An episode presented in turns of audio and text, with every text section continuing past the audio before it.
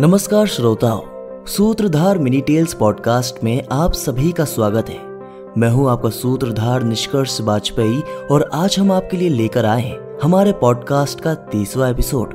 दोस्तों, आज की कहानी है महादेव की पत्नी सती के प्राण त्यागने के ऊपर। जानिए ऐसा क्या हुआ था प्रजापति दक्ष के यज्ञ में कि देवी सती ने अपने प्राण त्याग दिए थे। चलिए सुनते हैं पूरी कहानी हमारी आज की मिनी टेल्स में। दक्ष प्रजापति ने एक महान यज्ञ का आयोजन किया, जिसमें सभी देवताओं और ऋषियों को आमंत्रित किया। सिवाय अपनी पुत्री सती और दामाद भगवान शंकर को। जब सती को पिता के यज्ञ के विषय में पता चला तो उन्होंने जाने की इच्छा व्यक्त की। भगवान शिव ने उनको न जाने की सलाह दी, क्योंकि उनको यज्ञ में आमंत्रित नहीं किया गया था।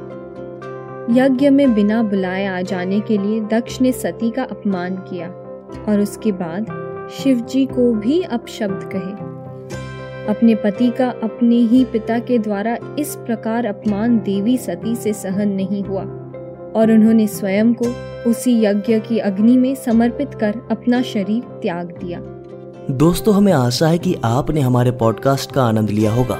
मैं अगले हफ़्ते आपसे और रोमांचक कहानियों के साथ मिलूँगा। यदि आप हमारे शास्त्रों से जुड़ी इसी तरीके की और भी रोचक कहानियाँ सुनना चाहते हैं तो आप हमारे सूत्रधार ऐप को प्ले स्टोर से डाउनलोड भी कर सकते हैं।